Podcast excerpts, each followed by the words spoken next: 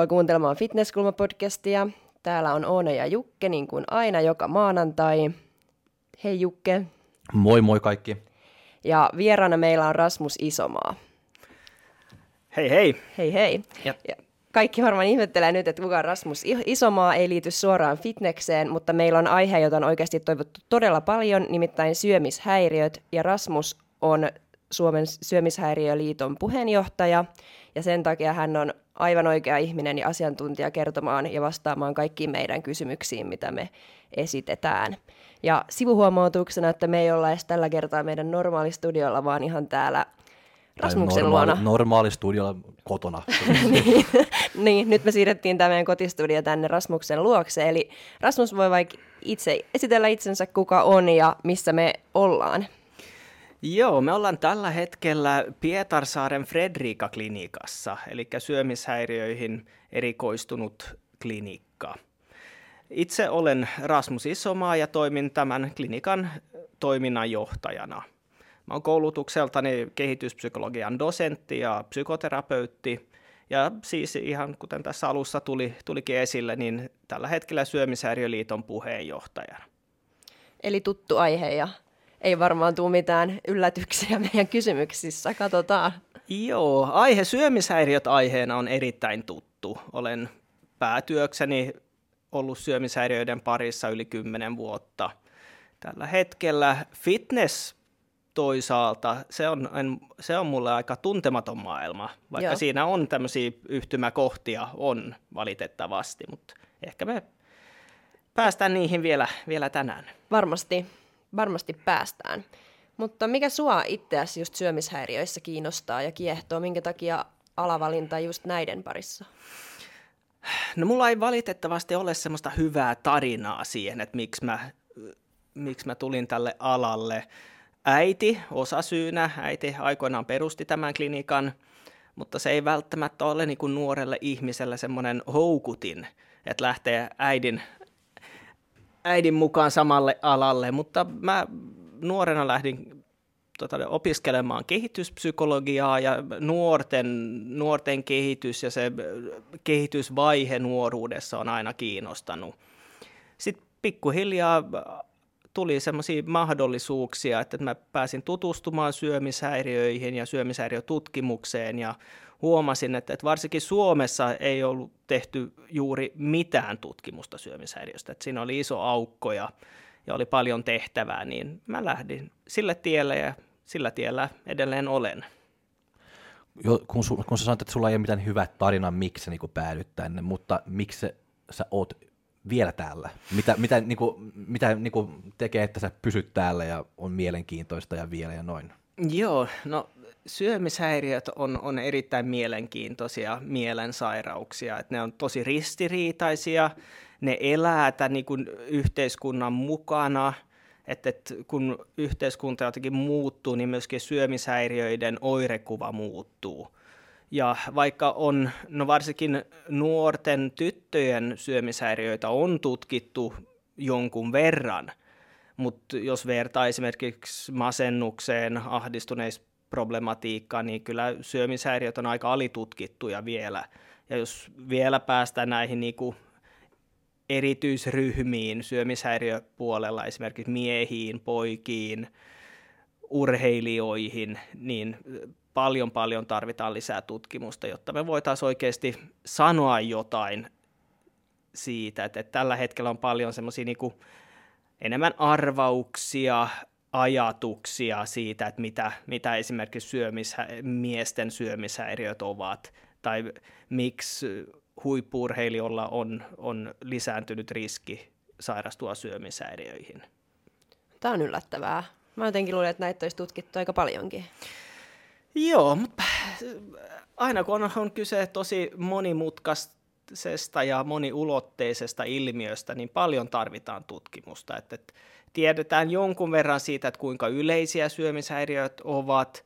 Meillä on ihan olemassa olevat hoitosuositukset, mutta vielä, vieläkään ei tiedetä sitä, että, että miksi esimerkiksi joku tietty ihminen sairastuu tällä hetkellä tehdään tosi paljon ja mielenkiintoista geneettistä tutkimusta siitä niin kuin biologisesta riskistä ja mitä erottaa niin kuin biologialtaan ne, ketkä sairastuu verrattuna niihin, ketkä ei sairastu, vaikka ne esimerkiksi altistuvat samoille ärsykkeille tai, tai mm. paineelle. Mm. Mikä tuosta on hypoteesina, että minkä takia? No on, on löydetty muutama semmoinen geenialue, josta tiedetään jotakin muista tutkimuksista, ja syömishäiriöt nykyään niin kuin ainakin geneettisistä, geneettisissä tutkimuksissa puhutaan paljon tämmöistä niin kuin metabopsykiatrisesta sairaudesta. Et siihen niin kuin sairastumisriskiin liittyy sekä psykologisia, ihan semmoisia yleisiä psykologisia tekijöitä, kuten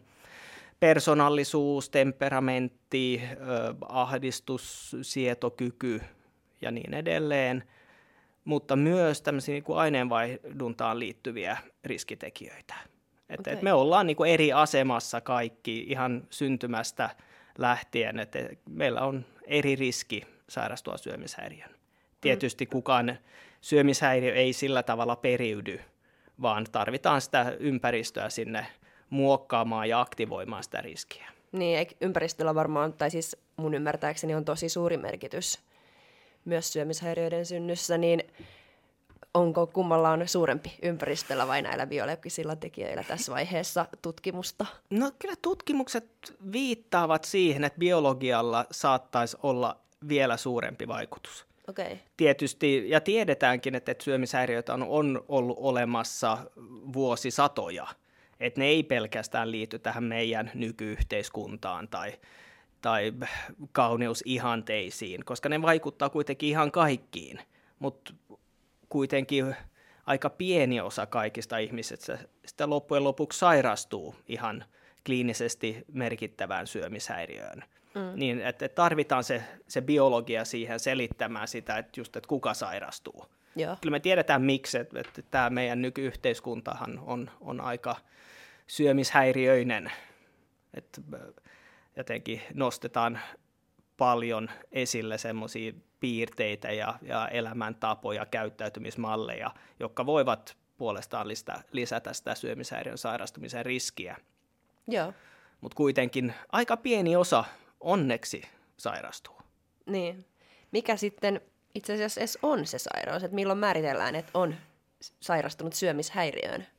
Joo, no on, on näitä yleisiä tauti, tautiluokituksia. Käytetään Suomessa ICD-tautiluokitusta, joka on maailman terveysjärjestön tautiluokitus, mutta käytetään myös tutkimuksessa esimerkiksi amerikkalaisen järjestelmän, tämmöisen DSM-järjestelmän kriteerejä. Ja syömishäiriö alkaa jostakin siitä, kun syömiskäyttäytyminen muuttuu sellaiseksi, että se aiheuttaa terveydelle haittaa tai psykososiaaliselle toiminnalle haittaa. Että se haittaa joka päivästä elämää kliini, kliinisesti merkittävällä tavalla. Että siinä on oikeasti iso vaikutus joka päiväisen elämään ja myöskin omaan terveyteen. Mm, toi jokapäiväinen elämä ja haittaus siihen, niin onko se, eikö se ole tosi subjektiivinen määritelmä? Tai että määritteleekö se sairastunut itse sen vai onko siihen joku, miten niin kuin lääkärit tai te, jotka hoidatte näitä, niin voitte sen määritellä, milloin se haittaa joka päivästä elämää? Joo, tuo on itse asiassa erittäin mielenkiintoinen kysymys, ja tämä on semmoinen melkein filosofinen kysymys se, että, että kuka määrittelee mitäkin. Ja kyllä se aika pitkälti on, on niin kuin semmoinen yhteisymmärrys potilaan ja, ja hoitavan henkilön, tai tässä kun kyse diagnoosista, niin lääkärin välissä. Et, et, jos on kyse semmoisen niin kuin todella vakavasta syömishäiriöstä, niin ei ole mitään kysymystäkään siitä, että on, ollaanko ylitetty se, mm. se veteen, veteen piirretty viiva tai se raja, milloin puhutaan diagnoosista. Ja, ja niistä, ketkä tulee hoitoon, joka on va- kuitenkin vain ehkä noin 30 prosenttia arvioiden mukaan kaikista sairastuneista, niin – suurimmalle osalle annetaan semmoinen vähän epämääräisempi syömishäiriödiagnoosi, että ei täytä anoreksian, bulimian tai ahmintahäiriön kriteerejä.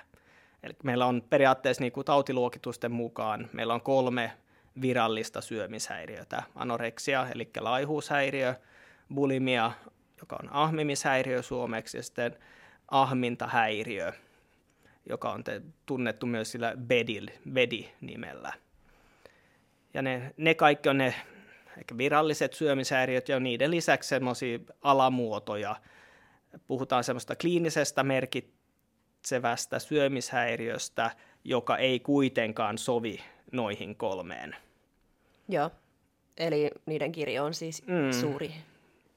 On erittäin suuri kirjo, että jos mietitään, että, että nuorimmat, jotka sairastuu näihin syömishäiriöihin, on alle, alle puberteetti-ikäisiä, eli 10-vuotiaasta eteenpäin, ja vanhimmat voi olla 80 90 Okei. Okay. Ja painokin vaihtelee, että, että, että suurimmalla todennäköisyydellä syömishäiriön sairastunut on ylipainoinen kuin alipainoinen. Kuitenkaan, okay. Kuitenkin se niin kuin, ihmisten mielikuva syömishäiriöstä on yleensä se jotenkin laiha, nuori, valkoihoinen nainen. Niin on, kyllä. Se, se tulee ensimmäisenä mieleen. Mm. Mutta toi olikin itse asiassa mun ihan yksi kysymys, että minkä ikäinen voi oikeastaan sairastua syömishäiriön, että sen mielletään nimenomaan nuoren naisen sairaudeksi, mutta että kun voiko niin kuin just 80-vuotias mm. sairastua syömishäiriöön tai sitten toisaalta lapsi?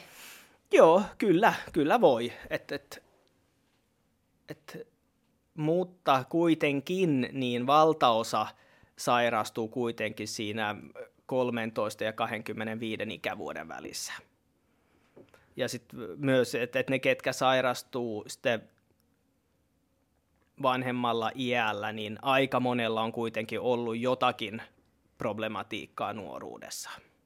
Hmm. Et kyllä se on silti, vaikka syömishäiriöitä on todella monenlaisia ja ihmiset sairastuu niihin läpi koko elämän, mutta kuitenkin, että valtaosa sopii paremmin kyllä siihen niin kuin yleiseen mielikuvaan. Joo. Et, et, isommassa riskissä sairastua ovat nuoret tytöt, niin. nuoret naiset. Enemmän kuin pojat. Kyllä, ainakin nykytiedon mukaan, että, että, että poikia, poikia sairastuu, tiedetään, on aina sairastunut. Ensimmäiset potilastapaukset, johon itse olen törmännyt, on vuodesta 1689, eli ne on melkein 400 vuotta vanhoja tapauskuvauksia. Siinä kuvataan yhden nuoren naisen ja yhden nuoren miehen sairastumista. Mutta kyllä naiset sairastuu tai on suuremmassa riskissä sairastua syömishäiriön kuin miehet. Mutta ainakin mun oman ajatusmaailmassani, niin me ei vielä ehkä tiedetä, että mikä on miehen syömishäiriö, mikä on semmoinen tyypillinen miesten syömishäiriö. Me tiedetään, että miehet sairastuu näihin perinteisiin syömishäiriöihin, jotka on kuitenkin määritelty naisten kokemusten mukaisesti. Puhutaan paljon niin kuin pyrkimyksestä laihuuteen esimerkiksi, joka on, on naisilla todella yleinen piirre syömishäiriössä. Puhutaan lihomisen pelosta – ja puhutaan niin kuin syömisen, paljon sitä syömisen hallinnan tavoittelusta. Ja jos mietitään miehiä, niin meillä miehillä on, on vähän eri äh, kauneusihanne, vartaloihanne ja aika monikin nuori, jos puhutaan nuorista pojista, teini-ikäisistä pojista, niin aika moni kokee, että on liian pienikokoinen. Mm. Ja silloin on aika outoa puhua niin kuin pyrkimyksestä laihuuteen, että, että ootko yrittänyt laihduttaa. Niin. Ei, kun mä, mä haluaisin kasvaa isommaksi. Niin. Ne, kysym- ne perinteiset kysymykset eivät välttämättä sovi siihen kuvaan. Ja me itse olin mukana tutkimassa täällä Pietarsaaren seudulla 15-vuotiaita poikia ja tyttöjä. Ja me, me verrattiin heidän niin kuin oma aja, omia ajatuksiaan omasta painosta ja kehosta – siihen, että mitä tietoja me saatiin kouluterveydenhuollosta. Ja tietysti se kuva saatiin vahvistusta sillä ajatukselle, että moni tyttö kokee olevansa liian lihava, vaikka oli oikeasti ihan normaali, normaali painoinen tai jopa alipainoinen. Mutta pojis, pojilla me huomattiin semmoinen käänteinen ilmiö. Että oli aika paljonkin poikia, jotka koki, vaikka ne oli ihan normaalipainoisia tai normaalirajojen sisällä, niin ne koki olevansa liian pieniä. Ja kyllä mä ajattelen vahvasti, että, että ne sitten tavoitteli enemmän niin kuin lihaksia kuin pelkästään massaa. Mm. Mutta onko se sitten syömishäiriö, tai siis niin on syömishäiriö varmasti, koska niin sanot, mutta öö, kun että tai että millä tavalla he sitten, mä en osaa oikein muodata tätä kysymystä, tai koska mitä se vaikea. on sitten, mitä se Mm. on niin, sitten, mitä tai mitä tekevät. kategoriaa se menee sitten, jos monet niin pojat, vaikka nyt esimerkiksi sano, sanoo kaikki, että haluan olla vähän niin kuin isompia noin, että mm. missä, me, missä me ollaan, missä me Niin. laitetaan sit, sitten Mitä he sitä? rupeavat tekemään sen eteen, Joo, että siitä että tulee se on- syömishäiriö? Joo, se on erittäin mielenkiintoinen kysymys, koska nämä, nämäkään ei oikein sovi niihin syömishäiriön kriteereihin. Koska anoreksia, se on laihuushäiriö. Siinä on se pyrkimys laihuuteen ja, ja rajoittunut syöminen niin kuin ihan keskiössä. Niin. Ja sitten ne fyysiset seura- seuraukset siitä ja on, on myöskin se niinku vääristynyt kuva omasta kehosta. No se voi olla myöskin miehillä, jos kokee olevansa liian pieni, vaikka onkin aika normaali. Niin se, se voi samalla tavalla olla semmoinen vääristynyt kokemus omasta kehosta. Sitten on bulimiassa on, on, on ahmintakäyttäytyminen, eli syö toistuvasti suuria määriä lyhyessä ajassa, enemmän kuin joku toinen söisi vastaavassa tilanteessa, ja samalla on semmoinen syömisen hallinnan menettämisen tunne. Ja kuitenkin on, on yleensä bulimiassa on se sama ajatusmaailma kuin anoreksiassa, että pyrki, se pyrkimys laihuuteen, pyrkimys syömisen hallintaan on jatkuvasti siinä. Niin sitten tulee tietysti hirveä ahdistus siitä ja huono olo sitä syömisestä ja sitten kompensoi joko yleensä oksentamalla, mutta voi myöskin kompensoida ihan rankalla liikunnalla tai, tai paastoamalla. Et se ei välttämättä ihan sovi siihen, se nuorten poikien, miesten Mm. kokemus siitä, koska jos lähtee, no te olette tämän alan ammattilaisia, että miten syöminen muuttuu, jos lähtee tavoittelemaan lihaksikkaampaa kehoa. Siinäkö se tulee, että ruvetaan punnitsemaan ruokaa ja katsoa, että syödään oikeita, oikeita aterioita, että saa oikeanlaiset lihakset. Mm. Niin, syödään, mm. en, syödään enemmän. niin.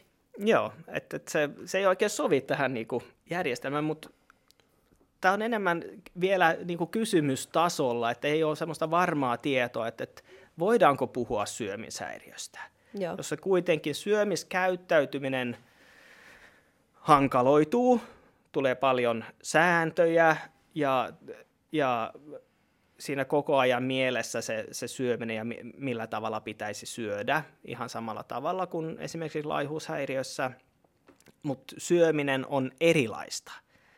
Ja sitten se jatkuva huoli oman kehon koosta, joo, no se, aika paljon muistuttaa ainakin anoreksiaa, mutta et voisiko olla tämmöinen tämmöinen ilmiö, ja puhutaan maailmalla tämmöistä niin muscularity-oriented eating disorders ilmiöstä, että Mm. lihaksikkuuteen tähtäävää syömishäiriötä tai syömiskäyttäytymistä. Mä, mä oon kuullut myös semmoisen termin kuin bigorexia, onko se joku epävirallinen? Joo, se, se tuli oikeastaan ensimmäisenä ja silloin puhut, se tarkoittaa enemmänkin sitä niin kuin mielen sisäistä kokemusta omasta kehosta. Tietysti se johtaa häirintyneeseen syömiskäyttäytymiseen tai voi johtaa, mutta se ilmiö on, on, se löytyy kyllä näistä tautiluokituksista nimellä lihasdysmorfia. Okei. Okay. Eli semmoinen pakonomainen jatkuva ajatus tai kokemus siitä, että oma keho ei ole riittävän lihaksikas. Mm. Ja se on todettu jopa ihan niin kuin kehon rakentajilla, että vaikka on todella iso ja lihaksikas, niin kuitenkin se kokemus omasta kehosta voi olla ihan toisenlainen. Ihan niin kuin laihuushäiriössä. Mm. Kun vaikka on tosi tosi laiha, niin voi olla se kokemus itse omasta kehosta, että mä oon ihan läski. Niin, mutta tota bikoreksia kyllä meidän lajissa esiintyy myös naisilla helposti, Mm. mm. että tuntuu, että ei ole lihaksia, vaikka on normaali keskimääräistä naista enemmän lihaksia, mm. niin tuntuu silti siltä, että ei ole. Joo, se kehonkuva on kyllä mielenkiintoinen ilmiö, että se muuttuu todella hitaasti. Mm. Että se kokemus omasta kehosta ei oikein muutu, vaikka keho muuttuu. Niin. Osaatko sanoa, mistä se johtuu? En, en, en semmoista niinku selkeää vastausta. On, on ajatuksia tietysti siitä ja on, on lukenut tutkimuksia siitä, mutta kyllä se liittyy, se voi liittyä myöskin tämmöisen niinku, ihan näihin riskitekijöihin, ihan biologisiin riskitekijöihin, että millä tavalla niinku hahmottaa maailmaa. Et, et tiedetään, että ne, ketkä sairastuu syömishäiriöihin, niin, niin niillä on taipumus takertua yksityiskohtiin.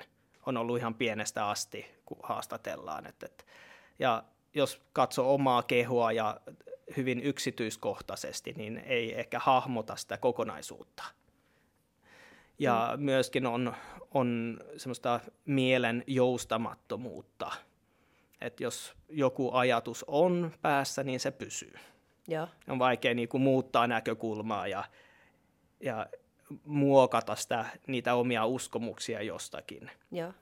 Ja tuommoinen kulkee käsi kädessä sit syömishäiriöihin sairastumisen kanssa. Joo, ja sitten yleensä se, mikä aina pitää muistaa syömishäiriöstä puhuttaessa, niin on se, että kun ihminen muuttaa syömiskäyttäytymistään niin, että, että joutuu semmoisen niin aliravitsemustilaan tai, tai on, on semmoinen kielteinen energiatasapaino, ja se muuttaa meidän, meidän mieltä ja meidän ajatusmaailmaa.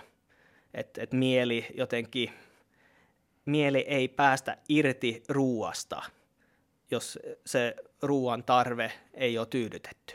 Mm. Et jatkuvasti pyöri mielessä, että et se niinku aivot haluaa johdattaa meitä ruoan pariin. Niin, no Tomma on kyllä kokenut kisadietillä hyvin Joo. konkreettisella tasolla. Joo, se on niin sellainen loistava elossa selviämisen mekanismi, niin. mutta siitä varmasti on aika paljon haittaa, jos ei halua kuunnella sitä. Niin, tullaan siihenkin vielä myöhemmin, mutta mun on pakko kysyä tuosta, kun sä sanoit bulimiassa, että se kompensoi sitten sen ahmimisen, joka on sairastunut bulimiaan, niin joko oksentamalla tai sitten jollain lenkillä, niin onko myös lenkkeily siis ihan, että ei tarvi välttämättä oksentaa, koska mä oon aina yhdistänyt bulimiaan just nimenomaan sen oksentamisen, mutta riittääkö sekin, että ahmii ja sitten menee niin kuin kostoksi itselleen jollekin isolle lenkille? Mm, diagnostisten kriteereiden mukaisesti siinä puhutaan rankasta liikunnasta. Mä en tiedä, missä se raja kulkee sitä, että mikä on rankka liikunta, mutta kuitenkin joo, periaatteessa kyllä. Silleen rangaistusmielessä tehty. Mm, joo, että se on, pitää olla niin kuin kompensaatio mielessä, että, että kompensoi sen syödyn ruoan määrän. Ne, ne kaloriat, mitä on tullut sisään, pitäisi niin kuin tulla nopeasti ulos. Vähän, vähän, vähän, vähän, vähän niin kuin noin. Mm, mm. Kyllä. Mutta joo, mä oon aina jotenkin ajatellut, että se on nimenomaan se oksentaminen, mikä tekee bulimia, mm. mutta opinpa jotain uutta jo nyt tässä vaiheessa jaksoa. Mutta miten sitten, mikä on ihan semmoisia niin muita konkreettisia merkkejä syömishäiriössä? Pystyykö se katsoa joku ihminen ja sanoa, että... Tuolla on syömishäiriö, tai tiedosta itse, että mulla on syömishäiriö. Että mitä on semmoisia merkkejä, että sä pystyt sanoa, että on syömishäiriöstä kyse? Joo, tosi vaikea niin kuin päältä päin sanoa, että, että tuolla ihmisellä on syömishäiriö, koska me, meitä on, on, me ollaan niin erilaisia ihan kehollisestikin ollaan erilaisia ja eri kokoisia. Mutta kyllä se, mä katson aina sitä käyttäytymistä, varsinkin syömiskäyttäytymistä, että, et, ja miten puhuu ruuasta, syömisestä, miten puhuu omasta kehosta. Ja just se niin kuin, käyttäytymisen pakonomaisuus, koska yleensä kun ihminen sairastuu syömishäiriöön, niin sillä, sillä on niin kuin hyvä tarkoitus. On ehkä aika moni kokee tai kertoo, että, että ne oli masentuneita tai oli semmoista paljon huolta ja epävarmuutta elämässä. Sitten ne löysi sen, niin kuin, että hei, että jos mä keskity, keskityn pelkästään syömiseen ja ruu, ruokaan ja mulla on tavoite, että jos mä pudotan vähän painoa, niin sitten mä varmasti itsetunto kohenee ja tunnen itseni varmemmaksi sosiaalisissa tilanteissa ja, ja näin, niin alussa se, se valitettavasti myös yleensä toimii että kun me lähdetään tekemään, ihan kuka tahansa lähtee tekemään jotain muutoksia ja on, on joku tavoite, johon haluaa päästää, niin, niin se tuntuu hyvältä. Mutta sitten pikkuhiljaa, jos on, jos on sitä biologista alttiutta sairastua ja, ja näin, ja ehkä ympäristö myöskin sellainen, joka, joka ei pysty puuttumaan siihen käyttäytymiseen, niin niin se muuttuu enemmän ja enemmän pakonomaiseksi. Sitten ei ole enää niitä niin kuin positiivisia elämänvalintoja, aktiivisia valintoja, vaan enemmän semmoista passiivisuutta, että, että ahdistus ohjaa toimintaa. Että, että enemmän pelätään sitä, että mitä tapahtuu, jos mä en lähde lenkille, kuin se, että olisipa kiva lähde, lähteä lenkille. Mm. Tai mitä tapahtuu, jos mä syön tota. Ja enemmän on semmoisia pakkoja, että pitää tehdä, on, on pakko tehdä ja kieltoja, että ei saa, ei uskalla. Että se niin kuin se, kun se lähtee jostakin positiivisesta, niin se muuttuu sitten negatiiviseksi. Ja yleensä siinä vaiheessa herää myöskin se toive muutoksesta ja ehkä haetaan hoitoa tai tukea, apua. Joo. Onko tuossa tota, sitten häiriöllä ja sairaudella eroa? Että onko se aluksi häiriö ja sitten siitä muuttuu sairaus? Vai mitä eroa on edes häiriöllä ja sairaudella? Vai no, onko niillä puhutaan, eroa? Puhutaan niin kuin mie, mielen sairauksista tai mielen häiriöistä, niin psyykkisistä häiriöistä, niin mun mielestä on aina vähän outoa puhua ihan sairauksista, koska tiedetään, että, että ei tiede, tai tiedetään, että ei tiedetä, missä se raja kulkee. Ja jos jossakin tapauksissa voi ihan puhua sairaudesta, että se tuntuu, tuntuu oikealta, mutta ehkä se sairaus, se muuttuu niin kuin häirintyneestä syömisestä syömishäiriöksi, joka on sairaus.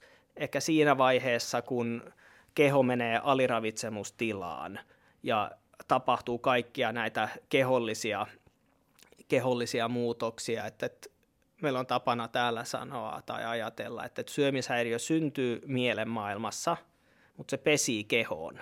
Okay. Ja sen takia siitä on niin vaikea toipua, koska jotenkin se, se on muuttanut kehon toimintaa. Et, et se vaatii tosi paljon, että et oikeasti pääsee syömishäiriöstä irti. Ja mitä pi- kauemmin se on jatkunut, niin sitä enemmän keho on, on muuttunut sen myötä. Kumpi vaatii enemmän hoitoa, keho vai mieli?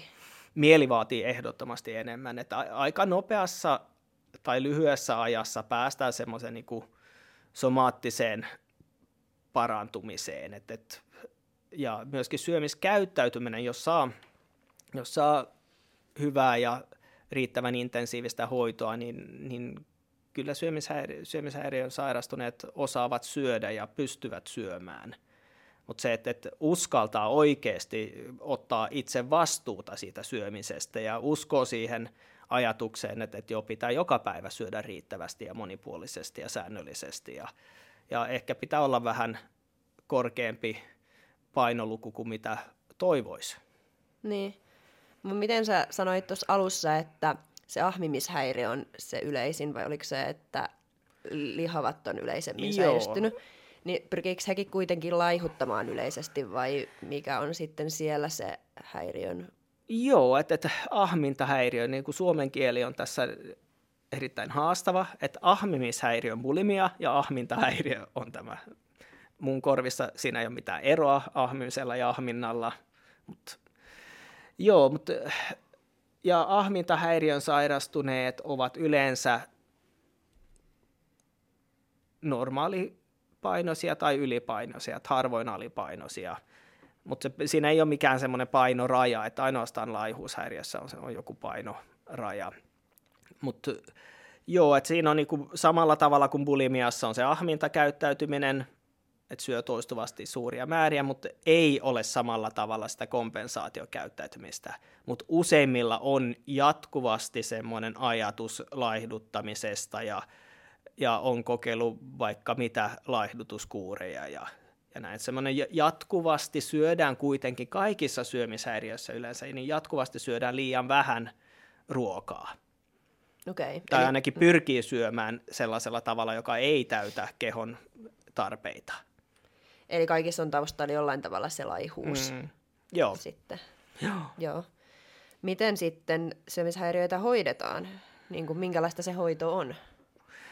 No, se on aika, periaatteessa se on, se on todella yksinkertaista ja tylsää, jos niin kuin päin katsoo, että, että pyritään niin kuin katkaisemaan se, sitä häiriintynyttä syömiskäyttäytymistä päästään mahdollisimman nopeasti siihen, että, että uskaltaa muuttaa syömiskäyttäytymistä semmoiseen suuntaan, että se oikeasti tukee terveyttä ja, ja parantumista. Että syö ensin säännöllisesti, sitten riittävästi ja kolmanneksi monipuolisesti. Että ei jätä mitään, että ei ole liikaa semmoisia kieltoja tai, tai näin syömisessä. Esimerkiksi, että ei, ei voi syödä riittävästi, mutta ei syö esimerkiksi hiilareita niin yleensä se ei ole riittävän hyvää syömistä, että, että parantuisi syömishäiriöstä.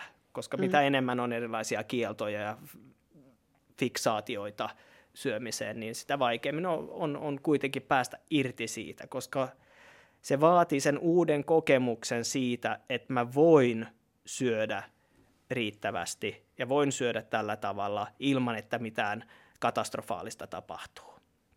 Ja se yleensähän tavoitteena aina on ollut se jotenkin mielen ja kehon hallinta siinä syömishäiriössä, mutta et sen voi saavuttaa toisella tavalla. Et jos keho on tyytyväinen, niin sitten yleensä mieli on tyytyväisempi. Ei tarvitse ajatella ruokaa jatkuvasti ja olla jatkuvasti ahdistunut siitä, että mitä on syönyt tai mitä pitäisi syödä tai mitä tulee syömään ja et, et me puhutaan paljon siitä, että on niin kuin vapaa syömishäiriöstä, että vapautuu syömishäiriöstä. Joo. Se ruoka ei enää vangitse, mutta voiko syömishäiriöstä parantua ihan itse? Tai että aika vaan kuluu ja yhtäkkiä sä ootkin syömään, no ihan vapaudut siitä. Joo. Luultavasti ei se, ei se luultavasti mene ihan itsestään noin ohi, mutta itse voi kyllä lähteä niinku niitä muutoksia tekemään ja on paljon semmoisia itse itsehoitooppaita löytyy netistä ja, ja myöskin siitä, että, että, että lähtee rohkeasti katsomaan omaa tilannetta, ihan niin kuin avosilmin katsoa sitä, että mitä mä oikeasti teen, mihin se johtaa, onko tämä niin kuin mulle toivottu suunta vai mitä mun pitäisi tehdä. Kuitenkin joutuu, että useimmathan on vaan, käyvät vain avohoidossa, on kertaviikkoisia tapaamisia ja niiden välissä on, on niin kuin oma elämä ja, ja pitää itse tehdä niitä muutoksia. No entäs jos mun lähipiirissä, jos mä luulen, että joku kaveri tai perheenjäsen tai mitä vaan, että mä luulen, että tämä voisi olla joku syömishäiriöongelmien ongelma näin, ja mitä mä, mitä mä, mitä mä voin tehdä? Kyllä mä lähtisin avoimesti niin kuin nostamaan sitä kissaa pöydälle. että ja siitä niin kuin omasta näkökulmasta, että, että minä olen huolestunut siitä sun tilanteesta, koska se oma huoli on, on jotain, mitä toinen ei voi ottaa pois. Että jos mulla on oikeus mun omaan huoleen, ja, ja mulla on oikeus ilmaista sitä huolta, ja sitten aut, voi auttaa sitä, kysyä kaverilta tai puolisolta tai omalta lapselta tai keneltä tahansa, että, että haluatko sä, että mä autan sua löytämään apua, koska kyllä mä aina kehotan etsimään ammattiapua. Kyllä se yleensä helpottaa sitä parantumista ja varsinkin, että, että saadaan kunnolla katsottua, että, että kuinka suuressa riskissä ollaan. Tiedätkö ollenkaan sitten, että jos mä nyt sanotaan, sanotaan ota, ota puheeksi Oonan kanssa, hei Oona, mä luulen, että sulla on syömishäiriö. Miten se Oona usein sitten ottaa sitä vastaan, että mitä, mitä, mä, mitä mä voin odottaa, että, että mä nyt et, vaan niin laittaa se kitsa pöytään ja sitten se tuli joku hirveä reaktio ja sitten mä, mitä mä teen, että onko niin kaikki kuuntele, kuuntelijoillekin, että mitä sä luulet, mitä usein tapahtuu, kun lait, niin laittaa kissa pöytään? Luultavasti on, on niin kuin koska syömishäiriössä on myöskin, siinä on valtavasti häpeää mukana ja sitten on myöskin semmoista jonkinnäköistä sairauden tunnottomuutta, että ei välttämättä itse tunnista ja voi suuttua siitä, että joku väittää, että, että mä teen jotain väärin, mähän syön terveellisesti ja mulla on kaikki hallinnassa. No ja, se on ja vähän näin. sitä mä mietinkin, että onko tuo se reaktio sitten, että se on se, mitä sä oot. Se voi olla, tai sitten se toinen, että ei nyt tässä mitään. Että, että, Niin. Ja moni syömishäiriön sairastunut on, on niin kuin todella surullinen siitä, että, että valehtelee niin paljon. Mm. Koska jotenkin se sairaus saa tekemään aika paljon asioita, koska syömishäiriö, jos mietitään, että syömishäiriöllä on joku oma tahto ja oma mieli, niin että se haluaa pysyä siinä, se ei halua mitään muutoksia. Se haluaa koko ajan vaan enemmän ja enemmän hallintaa, koska koko ajan on kyse sitä hallinnan tunteesta kuitenkin, että, että jos mä syön tällä tavalla, niin sit, sit mä oon turvassa, sitten ei mitään pahaa tapahdu. Ja jos liikun vähintäänkin näin paljon, sitten mä saan luvan syödä. Et koko ajan, niin kun käydään semmoista niin kuin kaupankäyntiä jonkun mielen sisäisen olennon kanssa, mm. että mitä mä saan ja mitä mä en saa tehdä. Eli vaatiiko toi sit sen, että se sairastunut itsekin haluaa parantua ja myöntää sen? Kyllä se vaatii sen, että, että jotta voi parantua, niin, niin on jotenkin pakko myöntää tai edes tajuta, että, että on, on syömishäiriö. Mutta jotta saisi hoitoa, niin välttämättä siinä vaiheessa ei tarvitse vielä, koska kyllä me hoidossa tosi paljon käydään sitä keskustelua ja semmoista motivoivaa, motivoivaa keskustelua siitä, että, että ja tarkastellaan sitä tilannetta ja että voisiko olla kyse niin. syömishäiriöstä ja että siinä on tosi tosi paljon ristiriitaisia tunteita kuitenkin, vaikka vaikka tiedostaiskin, että on, joo, kyllä mulla on syömishäiriö, että, että et, ei tämä ole enää niin kuin terveellä tolalla, niin kuitenkin voi olla paljon ristiriitaisia tunteita siitä, että haluaako siitä parantua. Voiko se pakottaa jonkun niin kuin hoitoon vai on, onko se pakko olla niin kuin vapaaehtoinen niin kuin valinta?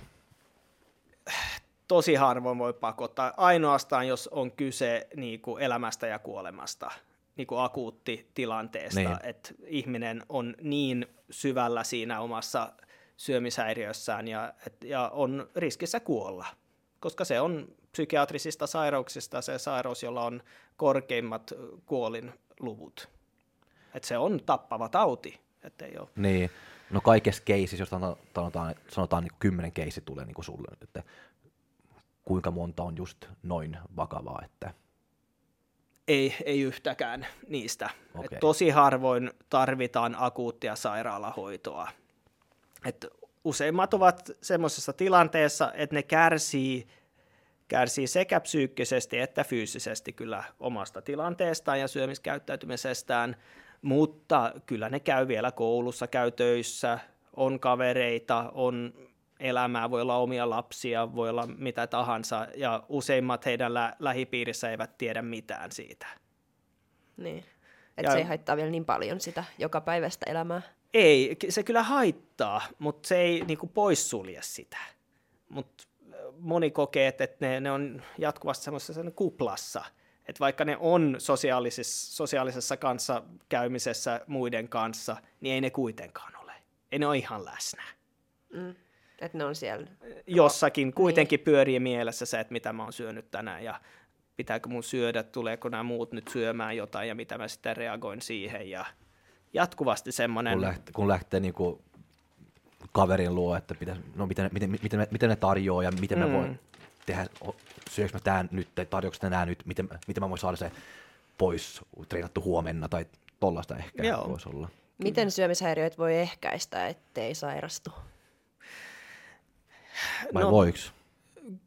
Jollakin tapaa voi, niin kuin, niin kuin nimenomaan syömishäiriöitä on aika vaikea ennaltaehkäistä, mutta jos keskitytään enemmän semmoiseen niin kuin yleiseen ehkäisyyn, että, että jos miettii, että, että syömishäiriö on kuitenkin mielensairaus, niin että, että millä tavalla voi niin kuin kohentaa sitä omaa mielen hyvinvointia ja vastustuskykyä. Että, että, ja sitten semmoisia niin perheissä, että syödään yhdessä – se on tosi hyvä, hyvä asia siinä, että pyritään, pyritään niin kuin syömään mahdollisimman usein yhdessä, niin näkee, että lapsi syö, mutta samalla tavalla näkee, että miten lapsi voi ja tulee, onko kaikki ok. Ja... Onko tuo jotain, joka on lähtenyt vähän pois, niin kuin, että ei syö yhdessä niin kuin koko perhe, että kaikki syö vähän niin kuin silloin, kun ne ehtii tai silloin, kun... Kyllä, kyllä. Yhteiskunta on muuttunut tosi paljon ja on, on paljon, paljon enemmän myöskin tämmöisiä yhden hengen talouksia, että, että ihmiset asuu yksin, varsinkin pääkaupunkiseudulla ja, ja silloin on, että, että kenen kanssa sitten syö. No. jos pitäisi syödä yhdessä. Niin, niin. ja, mutta myöskin niin lapsiperheissä, että on paljon harrastuksia ja paljon menoja, myös vanhemmilla on paljon menoja nykyään, jos vertaa muutaman takaiseen, takaiseen sukupolven, niin ei vanhemmilla ollut mitään harrastuksia. Niillä oli työ ja perhe ja yleensä ehkä vain toisella vanhemmalla oli työ. Niin, että, että kyllä yhteiskunta on muuttunut tosi paljon ja nykypäivänä myöskin yhdessä perheessä voi olla kaiken maailman ruokavalioita. Että ei, ei ne voi syödä kuitenkaan samaa ruokaa, vaikka ne söisi yhdessä. Mm. Että se on, niin. Paljon haasteita on, on, on siinä, mutta tiedetään tutkimuksista, että se yhteinen perheateria, minkälainen se sitten onkaan, mikä sopii kullekin perheelle, niin se, se on erittäin tärkeä. Varsinkin kun lapset on teini-iässä. Niin. Ja kun ne ottaa vähän etäisyyttä, niin silloin pitäisi melkein niin kuin vaatia sitä läheisyyttä. Miten tärkeää toi on, että kaikki syö samaa ruokaa? Että onko se sitten enemmän se, että syödään yhdessä vai nimenomaan, että syödään kaikki samaa? Vai just, että äitillä on vegaaniruokavalio ja iskä punnitsi omat kanat ja riisit ja lapsi syö makaronilaatikkoa, niin onko se sitten ihan ei se, ei, asiansa?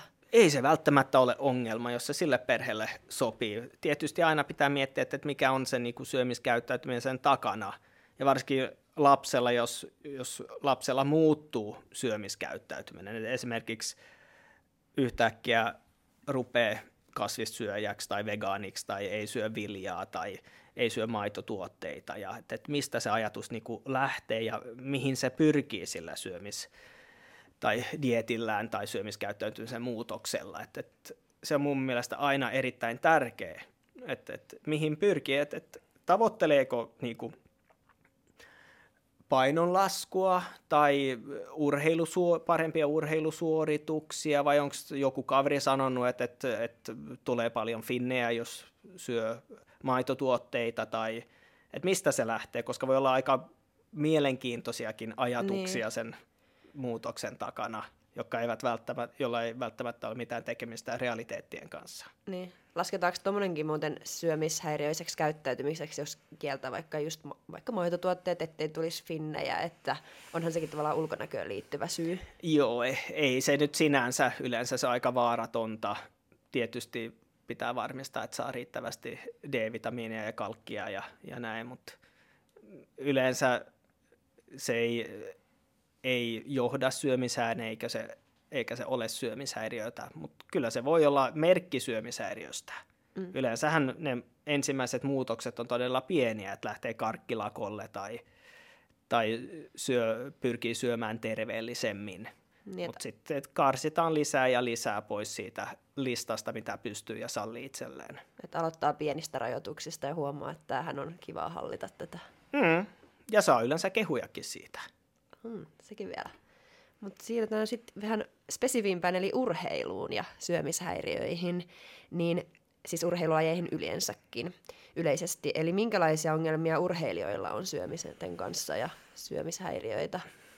No tiety, ensinnäkin niin urheilijathan eivät ole immuuneja ihan tavallisille mielenterveyden ongelmille. Et voi olla mi- mitä tahansa mielenterveyden ongelmia, vaikka on urheilija. Mutta sitten sen lisäksi ehkä tulee, mitä se syömishäiriöihin, niin, niin ne voi olla semmoisia niinku enemmän johtua semmoista niinku urheilutuloksen optimoinnista, että yrittää niinku saavuttaa parempia tuloksia muuttamalla syömiskäyttäytymistä. Ehkä ajattelee, että jos mä painasin kilon vähemmän, niin juoksisin muutaman sadan osa, sadas osan nopeammin, ja mikä voi olla tottakin. Mutta tiedetään, että urheilijoilla on, on, varsinkin nuorilla huippuurheilijoilla on todella suuri riski sairastua jo, jonkinnäköiseen syömishäiriöön. Et, et liian, yleensä ajatellaan, että, että syynä voi olla, että liian nopeasti lähtee niin optimoimaan tuloksia, vaikka pitäisi vielä kasvattaa potentiaalia, et, ja ne tulokset tehdään vasta aikuisena. Mutta ny, nykyään hän lupaavat nuoret, että pääsee todella nopeasti siihen niin kuin ihan huipulle asti, ja monessa lajissahan ne maailman huiput on, on vielä teini-ikäisiä. Mm, niin. Ja, Mut, niin, että toi on vaikea, koska urheilijan itse ymmärrän tuon, että jos sä haluat juosta ja sun pitää saada mahdollisimman nopea aika ja sä saat sen, jos sä vaikka laihdutat kilon tai että sä, ainoa mihin sä pyrit on vaan ne mahdollisimman hyvät tulokset ja mm. pärjäämään kilpailuissa. Ja sitten se tehdään vaikka just sen painon kustannuksella ja sitten syödään vähän tarkemmin, mutta sä näet on varmaan tosi eri tavalla niin kun, ja ongelmallisena sen puolen, että millä hinnalla se tehdään. Niin mitä sä ajattelet siitä, että ymmärrätkö siinä, niin kun, sen urheilijan mielen, mielen siinä, mihin hän pyrkii, että just niihin tuloksiin? Juu. Niin miten syömishäiriö niin kuin asiantuntijat tähän suhtautuu ja mitä ajatuksia teillä on siitä ristiriidasta, mikä siinä tulee? Joo, no, no yksi semmoinen, mä oon aika paljon keskustellut norjalaisten tutkijoiden kanssa, niillä on ihan siinä huippututkimusyksikkö urheilijoiden syömishäiriöistä ja paljon puhutaan se, myöskin semmoisesta ilmiöstä kuin urheilijan energiavajeesta, joka voi olla semmoinen että ihan niin kuin tahattomastikin kuluttaa niin paljon energiaa, että se syödyn ruoan määrä ei riitä. Ja kaikki samat niin kuin keholliset reaktiot tapahtuu kuin syömishäiriössä, kun tietoisemmin syödään liian vähän, vaikka se johtuu ihan eri syystä. Ja sitten urheilijoilla myös tietysti on se ihan tietoinen – tietoinen valinta, että, että lähtee niin kuin tavoittelemaan vielä kovempia ja vielä kovempia tuloksia ja, ja ei ehkä välttämättä tunnista itse niitä riskejä ja tunnista sitä, että, että okei, nyt mä, mä oon jään, jotenkin jäänyt kiinni tähän. Että ei pysty, että tavoitteena yleensähän on se, että, että tosi lyhyen ajan teen näin, että mä pudotan sen kilon – ja mä syödä, syön tällä tavalla nyt muutamia kuukausia ja sen jälkeen palaan siihen normaaliin. Mutta sitten jotkut eivät pysty siihen, palaamaan siihen, mm. vaan tavoittelee jatkuvasti lisää ja lisää ja lisää. Ja se voi laukasta syömishäiriön. Mm. Aina jos lähtee, varsinkin nuori ihminen, jolla on muutenkin elämässään paljon, niin lähtee liikaa niin kuin, miten mä sen sanoisin, että, että lähtee liikaa optimoimaan kehoaan, niin siinä on, on aina riski sairastua mm. syömishäiriöön. Tuossa on valmentajalla iso vastuu, varsinkin mitä nuorempia valmentaa. Ja niin voin kuvitella, että siinäkin tulee, jos on oikeasti tosi tulos, tuloshakunen valmentaja, että no laihuta vaan, että otetaan ne paremmat ajat ja mm. tulokset, mm. kun sitten, että meneekö sen niin kuin, oikeasti terveys edelle. Kyllä, ja se pitkäjänteisyys, mitä aikuisella yleensä on, mitä nuorella ei ole – että, että joo, että jos sanoo 16-vuotiaalle, että, että joo, että pari vuoden päästä, niin se on, se on ikuisuuden päässä. Mm. Mutta aikuiselle se ei välttämättä ole, ole ihan niin pitkä aika, että, että, että aikuisilla on iso vastuu, valmentajilla on iso vastuu ja onneksi on nyt Suomessa käynnissä tämmöinen oman elämänsä urheilijaprojekti, jossa se on nyt oppaita valmentajille ja vanhemmille, että, että miten voisi tunnistaa syömishäiriön ja miten hakea apua ja, ja näin. Joo. Minkä tyyppisiä syömishäiriöitä urheilijoilla on? Et voiko sanoa mitään y- yhteistä vai riippuuko se lajista ja muista tekijöistä? Kyllä se riippuu paljon, mutta on niillä ihan, ihan tavallisia syömishäiriöitä. Sitten kun se syömishäiriö pääsee kehittymään, niin se muuttuu ihan tavalliseksi. Ja on, on paljon semmoisia elämän elämän kuvauksia. Esimerkiksi Emma Igelström, tämä uimari, ruotsalainen uimari, joka sai paljon maailmanmestaruuksia ja olympiamestaruuksia, niin koko melkein hänen uransa aikana hänellä oli vaikea bulimia. Mm.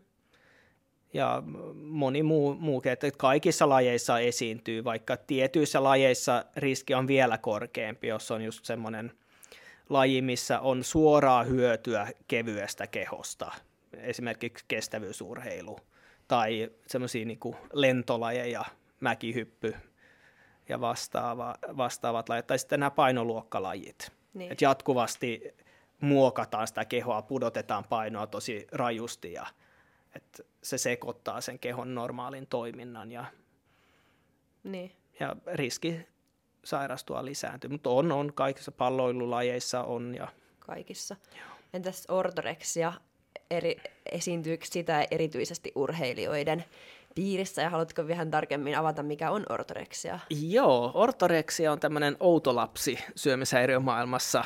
Okei. Okay. Ja voisi melkein sanoa, että orpolapsi jopa, koska sitä ei ole olemassa. Se ei ole koskaan virallisesti määritelty, eikä löydy mistään tämmöisestä virallisesta tautiluokituksesta. Niin se tarkoittaa niin paljon eri asioita. Että se Pohjoismaissa se on ruvennut tarkoittamaan semmoista niin kuin urheiluun liittyvää syömishäiriötä ja, ja missä on paljon just semmoista fokusta syödön ruoan yksityiskohtiin ja semmoisiin, mutta alun perin, kun se termi jotenkin ensin tuli ilmi, oli tämmöistä Health Food Junkies nimisestä kirjasta 90-luvulla, niin silloin ei puhuttu yhtään urheilusta, vaan pelkästään sitä niin kuin puhtaasta syömisestä, että ei saa, saanut olla mitään lisäaineita ja vastaavia. Että, mutta se on muuttunut tosi paljon ja muuttuu jatkuvasti, kun ei ole sellaista virallista määritelmää. Mm. Eli kenenkään diagnoosi ei voi olla ortoreksia? Ei voi, mutta kyllä itsekin kyllä mä tunnistan potilaissa paljon semmoisia, mitä mä itse sanoisin, että on semmoisia ortoreksisia piirteitä. Että paljon on just sitä, että mitä syö. Ei ole se, se määrä ja, ja näin, mutta että on erittäin yksityiskohtaista se, että mitä syö. Ja paljon semmoista, niin kuin, että jos mä syön tätä, niin se vaikuttaa tällä tavalla mun kehoon ja, ja niin poispäin. Mutta mut semmoista virallista ortoreksiaa ei ole. Joo. Okei. Okay tota, miten paljon sit jää pimentoon näitä urheilijoiden syömishäiriöitä, että voisiko niitä esiintyä sit enemmän, jos vaikka valmentajat osaisi tunnistaa niitä paremmin ja viedä asiaa eteenpäin, tai olisi enemmän semmoista osaamista siinä maailmassa, että varmaan jää aika paljon löytymä, tai siis silleen jää sinne lukujen ulkopuolelle, että on oikeasti enemmän tapauksia kuin mitä esiintyy teille. Kyllä jo, että, jos tiedetään jo, että kaikista sairastuneista, sairastuneista niin aika pieni osa kuitenkaan koskaan tule ilmi. Niin, ja urheilijamaailmassa, niin varsinkin niin huippuurheilussa, kun koko ajan liikutaan siinä niillä rajoilla siinä terveen ja häirintyneen syömiskäyttäytymisen välillä, niin varmasti jää tosi paljon tunnistamatta. Mm.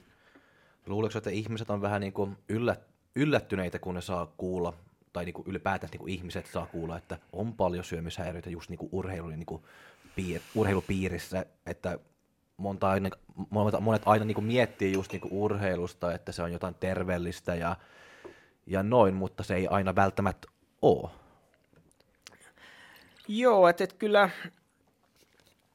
kyllä se on semmoinen vahva uskomus se, että, että urheilu on terveellistä, terveellistä, ja niin se onkin. Niin urheilu myöskin niin kuin ennaltaehkäisee syömishäiriöitä, samalla kun se nostaa syömishäiriön sairastumisen riskiä. Se on vähän ristiriitaista niin siinä, että et, koska urheilu, ja, tai ei, ei välttämättä tarvitse olla urheiluakaan, vaan semmoinen liikunnallisuus, niin se, se kohentaa keho itsetuntoa ja, ja helpottaa sitä niin kuin, semmoista niin kuin luonnollista aineenvaihduntaa ja nälän ja kyllästymisen tunnistamista ja oman kehon hallintaa ja mielenterveyttä myöskin yleisesti. Mutta samalla niin siinä on niitä riskejä. Mä paljon ajatellut nyt, jos mietitään nykyurheilumaailmaa, mä seuraan tosi paljon urheilua ja kun näkee, että millä tavalla niin kuin nuoret, esimerkiksi yleisurheilijat, jos seuraa heidän Instagraminsa – niin kuinka paljon ne joutuu niin kuin sen kautta koko ajan tuomaan tiettyä kuvaa itsestään, jotta ne saa sponsoreita. Et, et, kun aikaisemmin ehkä ne tulokset olivat ainoa tapa hankkia sponsoreita ja, ja näin, niin nyt myydään kokonaista tämmöistä elämäntyyliä ja, mm. ja et, et, paljon on paineita koko ajan nuorilla ja yhä nuoremmat tekevät semmoisia huippusatsauksia. Et urheilu on tosi tosi hyvä asia, mutta siinä on aina riskinsä ja se voi olla välillä semmoinen asia, mikä on vaikea hyväksyä. Et urheilu ei aina ole terveellistä. Mm. Entä jos spesifioida ihan kilpaurheiluun, onko se aina epäterveellistä? Semmoisenkin väitteen on kuullut, että kilpaurheilu on aina epäterveellistä. Ei se varmaan niinku epäterveellistä välttämättä ole, mutta ei se ole terveyttä edistävääkään. Se on oma asiansa. Mm. Et se on, se on hu- kilpaurheilu. Siinä tavoitellaan tuloksia ja siinä on kilpailua. Ei siinä puhuta, niinku, että kuka on terveellisin urheilija ja siitä saa kivan palkinnon. Mm. Onko kilpaurheilu kuinka murheen kryyni syömishäiriöliiton asiantuntijoiden keskuudessa, niin kuin just syömishäiriön näkökulmasta? Ei se välttämättä ole. Et, et, äh, et kuitenkin, että et syömishäiriön sairastuu kuitenkin niin moni, joka, jolla ei ole mitään tekemistä urheilun kanssa. Urheilu tietysti on monella semmoinen syömishäiriön oire, että millä yrittää hallita kehoa ja painoa, mutta ei sillä aina ole tekemistä niin kuin kilpaurheilun kanssa, vaikka jopa siinä tilanteessa, että nuori voi olla kilpaurheilija, mutta se syömishäiriö, se, sillä voi olla ihan eri funktio Joo. siinä. Että tehtiin, nyt Suomessahan oli, oliko se talvella, kun tehtiin, tai milloin se tehtiinkään se kysely nuorille, onko se nuorille huippuurheilijoille, se, että, että minkä takia ne, ne söi teki eri, erilaisia ruokavalintoja, niin ne ruokavalinnat liittyy kuitenkin loppujen lopuksi paljon enemmän ulkonäköön kuin urheilusuorituksiin. Joo, se on se. Et urheilijat ovat ihmisiä myös. Niin, niin, niin. Jos sitten vielä mennään tarkemmin vielä fitnessurheiluun, niin... Niin, se on fitnesskulma podcast. niin, äh, sanoit tuossa alussa, että fitneksestä et ihan hirveästi tiedä, mutta tiedät kuitenkin varmaan jotain, ja sullakin on varmaan jotain mielikuvia asiasta jo olemassa, niin miten sä näet fitneksen tälleen, jos ihan nyt kysytään, että mitä fitness kuvastaa sulle?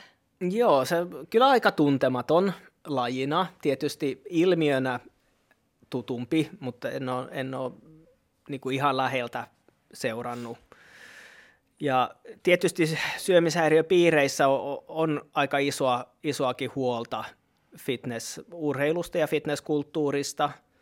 että koska todella moni, joka sairastuu syömishäiriöön, niin, niin ne ihannoi fitnessmalleja, fitnessurheilijoita ja seuraa niitä ja yrittää niin kuin matkia heidän kisadiettejään ja vaikka ei ole mitään niin kuin aikomustakaan kisailla, niin kuitenkin, kuitenkin matkitaan sitä tai jotenkin uskotaan siihen, että tämä on varmasti terveellistä, koska siinä on, niin kuin terve, terveyden aura sen lajin ympärillä, että, että, että paljon on, tietysti on huolta yhteiskunnassa, että kuntomme rapistuu ja paino vaan li, lisääntyy ihmisillä yhteiskunnassa ja, ja sen takia pitäisi saada ihmiset liikkumaan ja, ja saleille ja, ja niin poispäin. Niin se, semmoista huolta on kyllä fitnessurheilusta. Joo ja se huoli liittyy nimenomaan tuohon, että fitnessurheilijoita matkitaan ja sitten ei tiedetä ihan tasan tarkkaan, että mitä oikeastaan edes tehdään, vai onko siinä ihan, että fitnessurheilijat itsekin on niin kuin... Kyllä fitnessurheilijoilla on, ver- vertaisin ehkä näihin muihin huippurheilijoihin, kun mietitään sitä syömishäiriön sairastumisen riskiä. Jopa vielä isompi riski voi olla, koska siinä on kuitenkin tavoitteena se niin kuin täydellinen kehon ulkomuodon hallinta, mm. mikä on niin kuin syömishäiriötä sairastavan märkä unelma. Niin. Et, et se, se tulee niin lähelle kuitenkin sitä niin kuin syömishäiriön sisäistä maailmaa. Joo. Ja just se täydellinen keho, mihin pyritään, ja sitähän Joo. ei niin kuin sit loppujen lopuksi edes ole koskaan. Ei ole koskaan tyytyväinen. Niin. Mm, joo, ja on tosi vaikea niin kuin ulkopuolisena ymmärtää sitä, että, että, että ihmiset ei ole jatkuvasti kisakunnossa, koska niitä kuviahan nähdään koko ajan. Harva laittaa hirveästi kuvia siitä itsestään, kun ei ole kisakunnossa. Mm. No just se, ja monta kertaa kun tekee joku, kun on on dietillä, ottaa joku selfie, että sitten se hymy on päällä ja sitten näyttää mm. ihan freesiltä ja kaikki, mutta sitten kun se selfie on otettu, sitten ne, se hymy vähän kuolee ja silmät, silmät myöskin vähän niin kuin, että no joo. Kaatuu sänky. niin, että ei se ehkä niin, niin freesi ja helppo niin kuin koko ajan on, kun on dietillä. Että... Joo. Et mä ajattelen itse ainakin, että, että, että se, että, että paljon puhutaan semmoisesta, että, että, että se voi olla niin kuin tie ulos syömishäiriöstä. Ja osa varmasti kokee niin, mutta että voisiko se kuitenkin olla kyse siitä, että, että on löytänyt semmoisen sosiaalisesti hyväksytyn tavan toteuttaa sitä omaa syömishäiriötään. Tietysti voi olla myöskin semmoinen astetta terveellisempi tapa. Joo. Että, että kuitenkin, että, että jos pyrkii niin kasvattamaan lihaksia, niin kyllä jokainen melkein ymmärtää, että pitää syödäkin. Pitää olla sitä energiaa ja keho tarvitsee ravintoa, niin moni pystyykin syömään paremmin mm. sen niin kuin fitness-harrastuksen kautta. Joo. Mutta kuitenkin, että jos mieli on, on kuitenkin kiinni siinä syömishäiriössä, niin mä en, mä en usko, että se tuo hirveästi semmoista niin kuin mielen rauhaa. Joo, kun toi mun, hyvä kun sanoit, koska toi mun pitikin kysyä, kun yhdessä jaksossa taisin sanoakin, että eihän fitness niin kuin paranna syömishäiriöitä tämän harrastaminen, mm. mutta se voi olla just niin kuin terveellisempi tapa noudattaa, tai siis terveellisempi tapa toteuttaa sitä mm. syömishäiriötä, että kun on pakko syödä ja sitten tietää, että kisadietillä saa sitten olla taas hetken aikaa mm. kireessä kunnossa, mutta onhan siis sairasta edelleen, mutta että kuitenkin jollain tavalla keholle ainakin terveellisempi tapa mm. olla syömishäiriöinen. Mutta mitä mieltä sä oot siis siitä, että onko tämä vaan kontrolloitu syömistä, tai voi olla joillekin ihmisille kontrolloitu syömishäiriö, ja että pitäisikö siitä silti yrittää loppujen lopuksi parantua, vai voiko jatkaa? Joo, en mä kyllä Näin. kehottaisi yhtäkään mun potilasta lähtemään fitneksen pariin parantumaan syömishäiriöstä, mutta eh, meitä on niin, niin moneksi, että kyllä se jollekin voi olla ihan toimiva ja pääsee ihan irti syömishäiriöstä sen avulla. Toisille se voi olla tapa niin kuin löytää semmoista niin kuin tasapainoa kuitenkin, mutta ei kuitenkaan tuo sitä niin kuin mielen rauhaa ja vapauden tunnetta. Mm. Että et kyllä mä enemmänkin ajattelen, että jos lähtee varsinkin niin kuin kisaamaan fitnessurheilussa, niin pitää olla mieleltään tosi hyvässä ta- tasapainossa. Että se ei täytä mitään muuta – aukkoa elämässä kuin se, että haluaa oikeasti lähteä kisaamaan ja Kyllä. jotenkin kokeilemaan omia rajoja ja, ja semmoista. Mutta jos lähtee niin kuin parantamaan omaa mielenterveyttä kisaamalla, niin riski on valitettavan suuri. Mm, niin, ja ku, ei, siis ei kuulosta millään tavalla terveeltä tai hyvältä ratkaisulta. Ja sitten otetaan huomioon vielä sekin, että fitnesskisoissahan arvostellaan nimenomaan sitä ulkonäköä ja kehoa, niin mm. miten haitallista se voisi olla jollekin entiselle syömyshäiriöpotilaalle, että tulee vaikka viimeiseksi kisoissa ja se on ollut vaan se kroppa, mikä on sitten mm. ollut se syy siihen. No, mä melkein ajattelen, että se on parempi, jos tulee viimeiseksi kuin se, että voittaisi. Okay. Koska se jotenkin silloin saa niin paljon positiivista huomiota siitä syömishäiriön niin kuin elämä, syömishäiriöisestä elämäntavasta. Että et sitten on vielä vaikeampi, jos haluaa kuitenkin päästä irti siitä. Joo, totta. Et se, se riskihan, tai se totuus aina paljastuu itselle siinä vaiheessa, kun haluaa lopettaa. Että pystyykö lopettamaan? Pystyykö elämään normaalia elämää? Pystyykö olemaan lähtemättä salille tai pystyykö syömään ihan normaalisti kavereiden kanssa – koska ei tavoittele tietyn näköistä tai tietyn oloista kehoa. Mm. Totta. Tuo oli hyvä pointti. Mm. Et ja, ei, ei mm. sitä voi oikein niinku tietää, kun on keskellä sitä, että minkä takia mä teen tätä. Mm. Onko se sitten haitallisempaa syömishäiriöpotilaalle yleensäkin, että sun keho niin kuin ihannoida, että voi, että onpa kaunin näköistä, kun on noin laiha ja ei ole yhtä rasvaa kuin se, että, että sanot, no ei nyt haukuttaisi, mutta ei sanottaisi vaikka mitään. Mm, joo, ei, yleensä ei ole, ei johda mihinkään hyvään se, että, että lähtee kommentoimaan syömishäiriötä sairastavan kehoa. Ei kehumaan eikä mitään, vaan enemmänkin se, että, että, että pyri, ainakin hoidossa pyritään paljon siihen, että, että arvioisi itseään muilla tavoin että, kuin mm. sen kautta, että minkä painoinen on tai miltä keho näyttää tai mitä syö. Että harvalla ihmisellä on kuitenkin, jos kysyy heidän arvojaan ja jotenkin tavoitteita elämässä, että mikä on hyvä elämä. Että se on joku tietty rasvaprosentti tai syödyn ruoan kalorimäärä, vaan siinä yleensä puhutaan ihmissuhteista ja just itsensä toteuttamisesta ja sellaisista mm. asioista. Että, että paljon on, on syömishäiriöhoidossa myöskin kyse siitä, että, että autetaan ihmisiä niin kuin löytämään niitä oikeita omia arvojaan ja toteuttamaan niitä. Joo. Eli myös kehon kommentoiminen positiivisesti voi olla haitallista, Joo, vaikka se, ei se, tarkoittaisi mitään pahaa. Joo, se harvoin onnistuu. Mitä tahansa sanot, niin se tarkoittaa, että potilas on lihonnut. Mm. Jos sanot, että oi, kun näytät terveeltä, no terve on yhtä kuin lihava. Niin. Oi, kun sun, nyt mä oon vähän huolissa, huolissa niin kun sun paino on varmaan laskenut taas. Sitten tulee kuitenkin, yes. Niin. pieni, että, että, että parempi olla kommentoimatta. Niin, ja viedä huomioon just noihin hmm. muihin Joo. asioihin. Voiko tämä muuten tämä fitnessurheilu olla niin jotain, onko jotain positiivista siellä? Näkeekö se jotain positiivista niin fitnessurheilusta, niin sitä ruokaohjelmia, että sä syöt vaikka joka kolmas tunti, tai onko, onko se vaan paskaa? tai ei paskaa, mutta onko se vaan, niin kuin, riskitekijä. Vaan risk, riskitekijä vai onko, onko se jotain, joka voi olla vähän niin kuin tämmöinen, että aha, tuo on aika ok, hyvä? Kyllä siinä on, että, että tietyllä tapaa se, se muistuttaa aika paljon semmoista kontrolloitua syömishäiriöhoitoa. Mekin syödään joka kolmas tunti tai kehotetaan syömään säännöllisesti kolmen tunnin välein, syödään riittävästi – syödään monipuolisesti, syödään terveellisesti.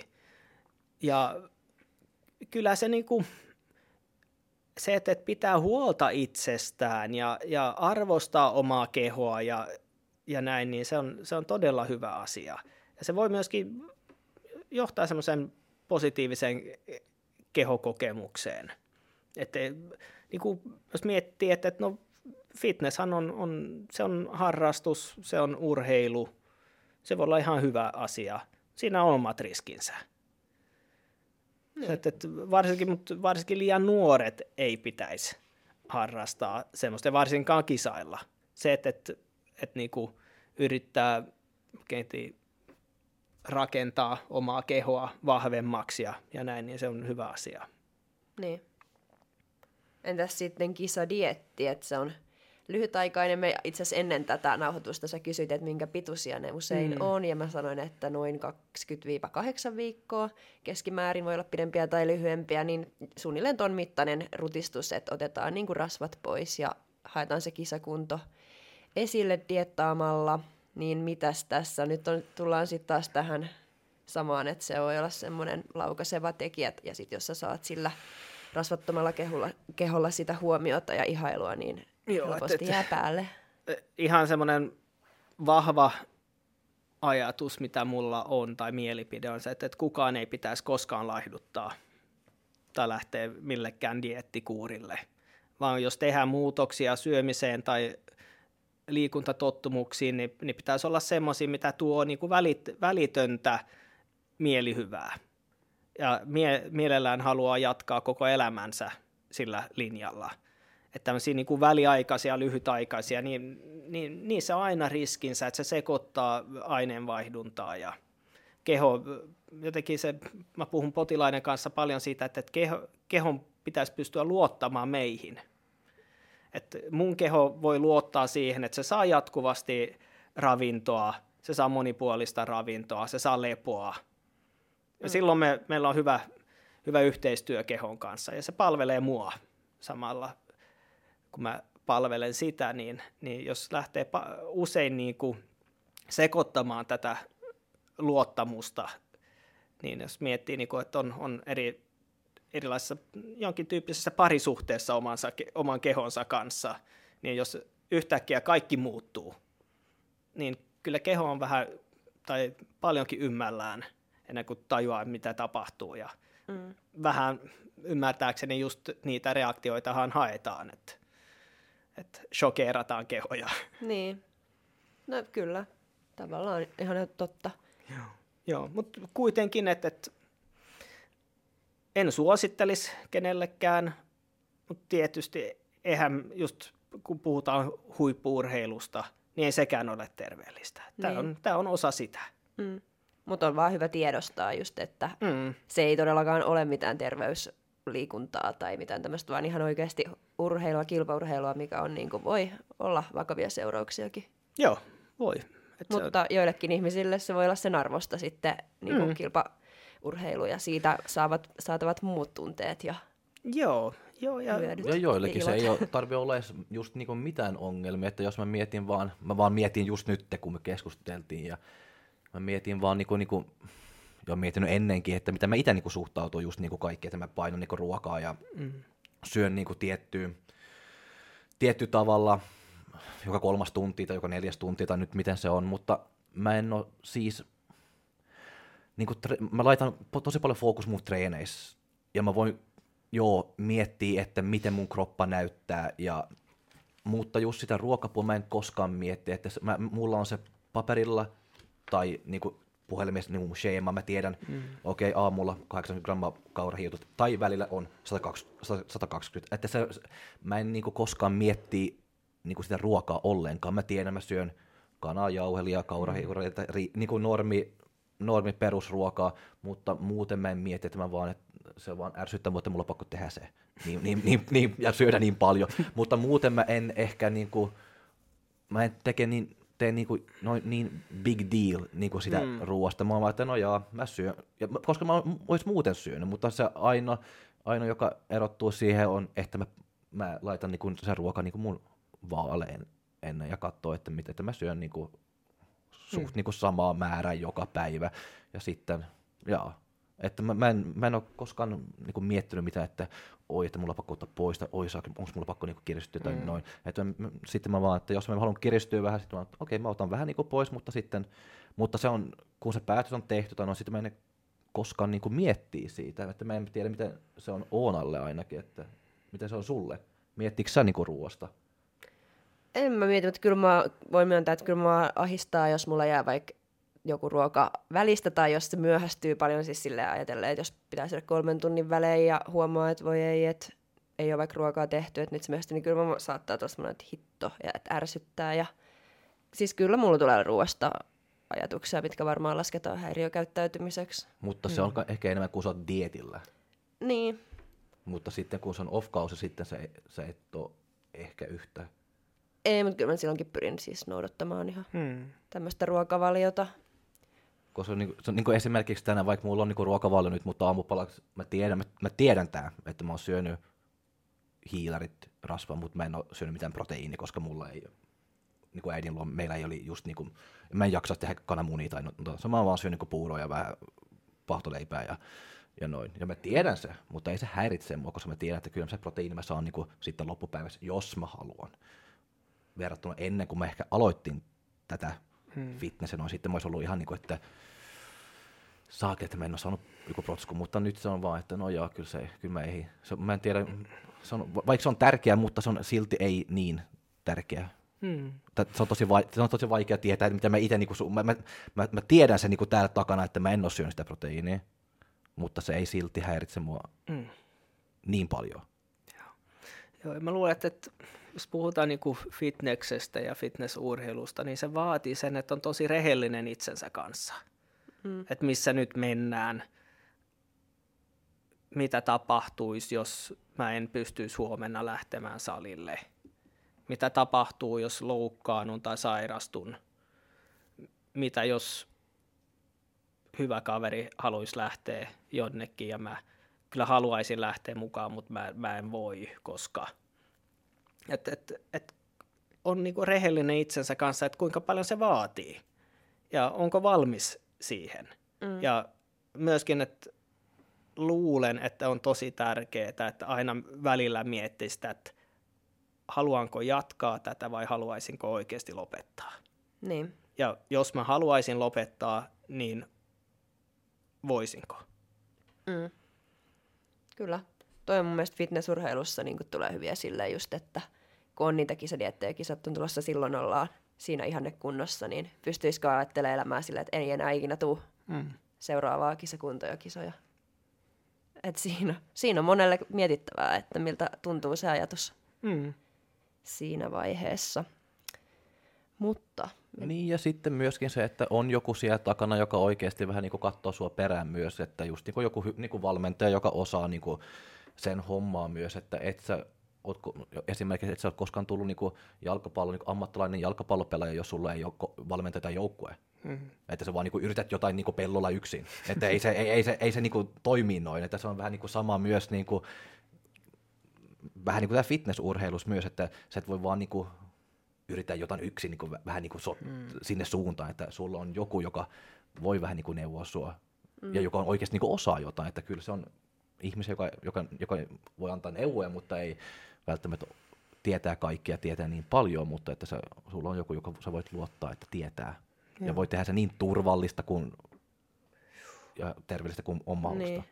No onko se jotain mielipidettä siihen, että jos kaikki on samanhenkisiä fitnesskuplassa eläviä ja just ajattelee, että tämä on niin ihan normi, niin mitä sitten kaikki ympärillä ajattelee näin? Kyllähän se on, on erilaiset niin kuin ympäristöt toimii eri tavoin. Ja on, varmasti on tosi hyvä, jos on ainakin joku kontakti ulkomaailmaan, ettei jatkuvasti ole siinä omassa kuplassaan eikä näe mitään muuta. Niin. Vaikka se ehkä voi palvella sitä niin kuin kilpailemista tietyn ajan ainakin. Mutta aina kaikki elämässä, elämässä kaikki pitää olla tasapainossa kuitenkin jollakin mm. tapaa. Muinaiset kreikkalaiset jo tiesi tämän, että kohtuus kaikessa. niin. Sitten sit me ollaan vähän niin kuin kuitenkin, että, että nykymaailmassa ollaan vähän hakoteilla, että, että mikä on meidän tehtävä täällä. Että ei me voida enää oikein rakentaa mitään, kun kaikki on jo rakennettu. Ja no sitten voidaan voi varmasti omaa kehoa rakentaa. Niin. Onko toi ihan mm, tutkittu, että on tuommoinen ongelma tällä hetkellä ihmisillä, että mitä me tehdään täällä?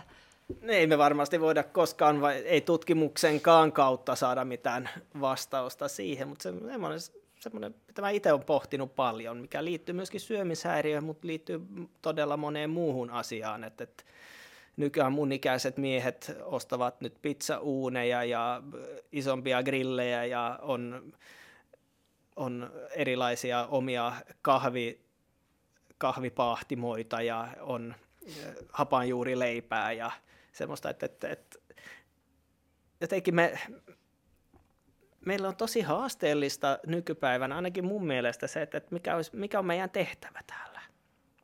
Semmoinen, ja sitten me täytetään sitä aukkoa tai sillä, että, että just keskittyy tosi paljon oma, omaan kehoon ja, tai omaan kuntoon, oman kunnon, oman terveyteen ja, tai johonkin ulkoisiin asioihin tai, tai vastaaviin. Et, et, et jos miettii näitä eri sukupolvia, niin aika monella on ollut semmoinen selkeä tehtävä, että on ollut sotia ja sitten sen jälkeen pitää rakentaa uudestaan maata ja yhteiskuntaa ja – pitkään aikaan ei ole oikein ollut mm. semmoista yhteistä tehtävää.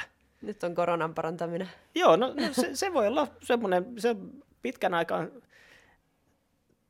ollut semmoinen yhteinen asia, niin. mitä koskettanut kaikkia. Kaikki on joutunut suhtautumaan siihen ja me tehdään yhdessä jotain. On se, tiettyä semmoista solidaarisuutta synnyttävää. Jotain hyötyä. Joo. Miten tämä syömishäiriöiden historia muuten nyt vaikka 22 vuoden, 20 vuoden aikajanalla, että miten näkyy, että mitä ollaan sairastettu, että vaikka varmaan joku anoreksia on ollut joku muutama kymmenen vuosi sitten isompi sairaus kuin vaikka nyt ei, tai en mä tiedä miten ne, onko niin näkyykö mitään yhteiskunnan mukana tullutta kehitystä, että on ihan ihailtu sitä laihaa kroppaa joskus enemmän ja nyt tätä lihaksikasta enemmän. Ja... Joo, että kyllä sen näkee ihmisten oireilussa ja, ja ja syömiskäyttäytymisessä, että miten se muuttuu. Että, että aikaisemmin, varsinkin jos lukee vanhempaa kirjallisuutta 90-luvulta esimerkiksi, niin tosi paljon puhutaan rasvasta ja rasvan pelosta. Nykyään kaikki pelkää hiilareita. Kyllä ei ne syö, nytkään syömishäiriön sairastuneet eivät nytkään syö paljon rasvaa, mutta se, mikä, liikku, mikä niinku on mielessä, on enemmän hiilarit ja varsinkin sokerit ja, ja.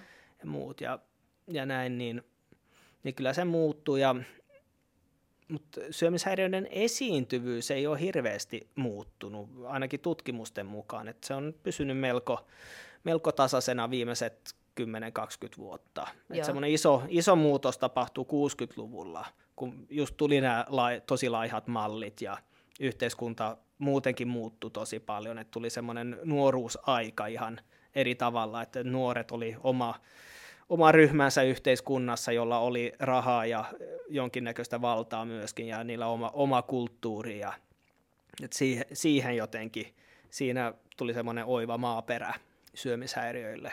Joo. Et toivottavasti päästäisiin semmoiseen yhteiskuntaan, että joka ei nostaa sitä syömishäiriön sairastumisen riskiä, mutta kyllä nyt tämä korona-aika esimerkiksi ja paljon ollaan, moni ihminen on ollut tosi paljon yksin, enemmän yksin ja yksin kotona ja et kyllä me nähdään nyt semmoista pientä muutosta, pientä nousua sairastumisessa valitettavasti. Ja myöskin nuorten mielenterveydessä on, niin. on suuria nyt varoituksen merkkejä ilmassa. Luuleeko, että tässä on joku tämmöinen pysyvä nousu, vai jos, katsot, jos sä saat itse vähän katsoa eteenpäin 10-15 vuotta, että minne suuntaan me ollaan menossa? Om, om, oma. Joo. Mä mietin sitä, että, että kyllä mä näen, ja jos nä, katsoo myöskin historiaa, niin kyllä semmoista aaltoliikettä on aina ollut. Et me ehkä ollaan nyt siinä ihan joko aallon pohjalla tai huipulla, miten se nyt haluaa, haluaa sanoa, mitä tulee mielenterveyteen ja nuorten mielenterveyteen. Et kyllä mä luulen, että me mennään parempaan suuntaan. Ja yksi semmoinen, joka on periaatteessa positiivinen ilmiöhän on nuoret puhuu paljon enemmän mielenterveydestä ja ongelmista – mikä johtaa siihen, että tarvitaan tosi paljon enemmän palveluja, koska ohjataan, haetaan apua ja puhutaan asioista. Et ei vält, nuoret eivät välttämättä voi niin paljon huonommin kuin miltä, miltä se näyttää. Niin. Että on aina ollut huonovointisuutta ja, ja paljon ahdistusta ja masennusta ja epä, epävarmuutta nuoruudessa, mutta nyt se, se on jotenkin niin näkyvää. Mutta se, mikä, mikä tietysti ainakin mua vähän huolestuttaa, on se, että, että, että se jotenkin yksinäisyys ja, ja, ja individuaalisuus siinä, että, että pitäisi yksin pärjätä aina. Että, että mä, jos mä mietin oma, omaa nuoruutta, niin enemmän ehkä sitä, että, että joo, että että oli paljon, monella oli ongelmia ja oli paljon huolta, epävarmuutta, ahdistusta, mutta me koettiin se yhdessä. Se ei ollut semmoinen niin parannettava asia, mm. vaan tiedettiin, että, että luotettiin siihen, että kyllä tämä menee ohi ja sitten elämä paranee. Kun lähtee opiskelemaan, sitten saa töitä. Ja... Niin. Mutta nykyään on, on niin paljon niin kuin varoituksen merkkejä ilmassa, että, että nuorilla on tosi vaikea luottaa yhteiskuntaan ja maailmaan ja tulevaisuuteen. Niin miten paljon sitten noin masennus ja ahdistus ja tämmöiset muut mielenterveyden häiriöt niin kulkee käsikädessä syömishäiriöiden kanssa ja näkyy vaikka sun työssä, että miten paljon sä oot ihan tavallisen masennuksen kanssa vaikka tekemisissä? Kyllä syömishäiriö harvoin tulee yksin. Tosi monella on rinnakkaisia psyykkisiä oireita, on masennusta, on erilaista ahdistuneisuusproblematiikkaa. Että kyllä se ja voi myöskin, syömishäiriö voi olla niin kuin yritys päästä ulos masennuskierteestä, jotenkin yritys kohentaa mielialaa. Ja, tai sitten se voi, syömishäiriön jälkeen myöskin voi tulla semmoinen alakuloisuusjakso, masennusjakso, koska jotenkin huomaa, että, kuinka paljon on käyttänyt aikaa ja vaivaa siihen syömishäiriöön. Voi olla, että monella on mennyt vuosia sitten huomaa, että jaha, mitäs mä oon tehnyt viime vuodet, kun kaverit on lähtenyt opiskelemaan ja perustanut perheet, perheet ja, ja niin edespäin, niin, mutta mä oon kattanut kaloreita. Mm. Kyllä se on aika masentava ajatus. Niin. Mitä sun mielestä on normaali, normaali syönti? No, Onko sellaista? ei, ei varmaan enää ole semmoista tapaa syödä, joka olisi, voi sanoa, että se on normaalia, mutta se, että, että, että syö kehon tarpeiden nähden riittävästi ja, ja että, että tämä mun vanha kollega ja erittäin fiksu mies, ravitsemusasiantuntija Patrick Bori, on sanonut semmoista, että, just, että pitäisi pyrkiä siihen, että niinku 80 prosenttisesti syöminen, syöminen olisi semmoista niinku suunniteltua ja hyvää. Sitten 20 prosenttia saa olla semmoisia mielitekoja ja vaan sen takia, että se maistuu hyvältä ja vaan sen takia, että, että kaveri pyysi ja, ja näin.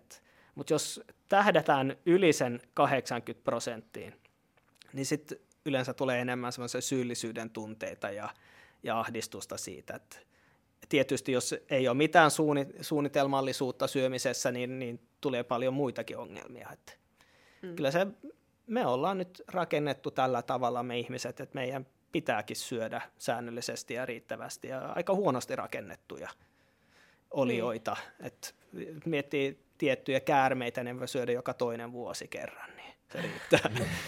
Onko eläimillä ei varmaan ole löydetty syömishäiriöitä? Kyllä niin kuin masennuksen yhteydessä, jos eläin sairastuu johonkin tautiin, niin se voi, se voi lopettaa syömistä sen takia, että se nopeuttaa sitä kuoleman, kuolemaan johtanutta Hirvet. prosessia. Ei se varmaan niin nopeasti sitä nopeuta. Ei, mutta ne niin kuin vetäytyy, mm. vetäytyy sosiaalisista ympäristöstä ja, ja jotenkin lähtee kuolemaan, koska se, se voi niin kuin pelastaa sen muut lauman jäsenet, jos miettii Joo. eläimet niin kuin villeinä. Ja kyllä ihmiset vähän reagoivat samalla tavalla, että kun anoreksiassa vetäytyy, tai melkein kaikissa syömishäiriöissä vetäytyy sosiaalisista kontakteista ja on enemmän mm. yksin. Mm. Ja... Mutta kuitenkin nyt pakko vielä takertua tuohon, että, siis saa, että normaali syömiskäyttäytyminen on kuitenkin myös niin kuin suunniteltua. Että se suunnittelu ei ole pelkästään huono juttu, jos se pysyy siinä 80 prosentissa. Ja on Suunnitelmallisuus on erittäin hyvä asia kun tulee syömiseen, koska me eletään maailmassa, jossa on jatkuvasti ruokaa tarjolla. Ja yleensä jatkuvasti on semmoista, mä en haluaisi puhua epäterveellisestä ruuasta, koska semmoista ei ole, mutta jos jatkuvasti vaan syö niin kuin mielen mukaan, että mitä tekee mieli, niin luultavasti tulee ongelmia. Niin. Et kyllähän me pienten lasten kanssa niin jatkuvasti harjoitellaan sitä niin kuin säännöllistä syömistä ja, ja huomaa lapsesta, huomaa nopeasti, että, että jos ei syö säännöllisesti ja, ja että, että, että mieli ei oikein pysy, pysy tasapainossa. Niin. Eli saa tehdä terveellisempiä valintoja ilman, että se on syömishäiriö. Kyllä, ehdottomasti saa ja pitääkin. Mm. Miten se itse suhtautuu niin kuin, ruo, niin kuin, niin kuin ruokaa ja mitä sun kuva ruoasta on niin kuin, niin kuin, it, niin kuin omasta puolesta, että mitä, Joo. No mitä, mä, sä, mitä, mitä sä syöt? Mitä mä syön? Viimeksi söin spagettia ja jotain kastiketta lounaaksi, mutta ei mun, ruoka on semmoinen iso, iso harrastus mulle. Mä teen tosi paljon ruokaa, se on tapa rentoutua ja, ja nauttia elämästä. Mä oon aina syönyt säännöllisesti, ihan pienestä pitäen saanut hyvän mallin syömiseen, että se on semmoinen perusterveellistä – perusterveellistä syömistä, mutta sitten syön tosi vapaasti, että, että en, ole, en ole koskaan laskenut kaloreita tai, tai mitään, että mun elämä, elämäntilanne ja mun harrastukset ei ole semmoisia, että, että mä joutuisin jotenkin tarkkailemaan, mitä mä syön. Mm.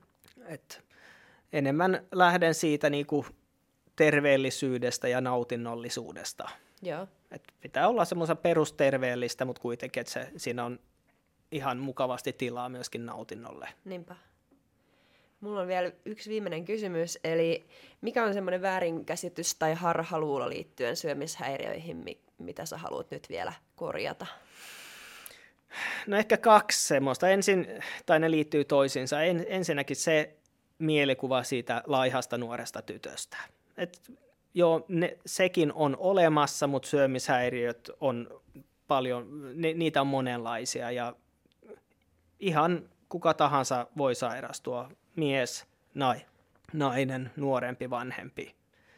Et ne on ehkä yleisimmät väärät mielikuvat tai myytit syömishäiriöistä. Sitten semmoinen tosi, myöskin aika sitkeä ajatus siitä, että syömishäiriöstä ei voi koskaan oikein niin kuin sataprosenttisesti parantua. Sekin on mun mielestä harhaluulo, että syömishäiriöstä voi parantua. Ja useimmat parantuu. Ja parannu, parantuminen yleensä ainakin nopeutuu, jos hakee ammattiapua. Kyllä. Mihin muuten kannattaa kääntyä, jos kokee, että haluaa ammattiapua? Mm, todella vaikea kysymys. Se riippuu niin paljon, missä asuu. Mutta ainakin se oman perusterveyden huollon kautta tai sitten Syömishäiriöliiton kautta voi ainakin aina saada apua. On neuvontapuhelinta ja tukipuhelinta, tukichattia. Joo. Eli kannattaa ha- hakea apua, jos hmm. tuntuu siltä. Kiitos tosi paljon, että saatiin tulla. Tämä oli mun mielestä todella mielenkiintoista. Ja... Joo, kiitos Rasmus. Joo, kiitos, että sain, sain olla mukana tässä. Mä niin. Tämä mun nyt ensimmäinen lähikontakti fitnessurheiluun. no kun sä kysyt, kuinka kauan se kestää, mä sanoin, että noin tunti. Nyt mä on ollut tunti, 40 minuuttia, se on sori. Sori, sori vietiin sun aikaa, mutta oli oikeasti todella mielenkiintoista ja Joo. mä ainakin opin tosi paljon uutta. Yes, kiitos. Yes. Kiitos. kiitos.